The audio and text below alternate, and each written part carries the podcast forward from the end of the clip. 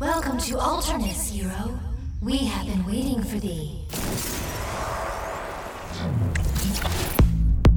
Alternis was her life's work, her masterpiece, her hobby, and her reason for living.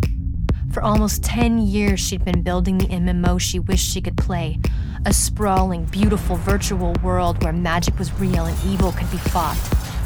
Except, she pulled up the time 8:17 a.m.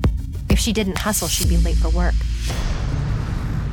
For years, it had seemed like the world was creeping inexorably towards global war. Every step towards peace had been met with two steps backward as regimes changed, interests shifted, treaties were negotiated in bad faith. The wiser heads of the world got together and realized that if things kept going as they were, we were going to blast our planet into a lifeless blob of glass. So you're using my game for world peace? Something like that. The thing is, America has been losing. Not badly, but consistently. We think the edge we need is your special insight into the game. As the designer, don't you want the chance to live in your game world and see its potential? To see it as if it were all real?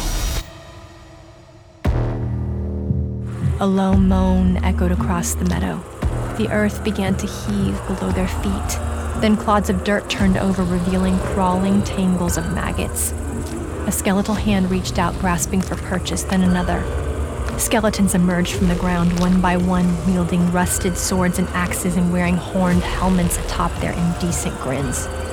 And then, as one, the dead began to attack.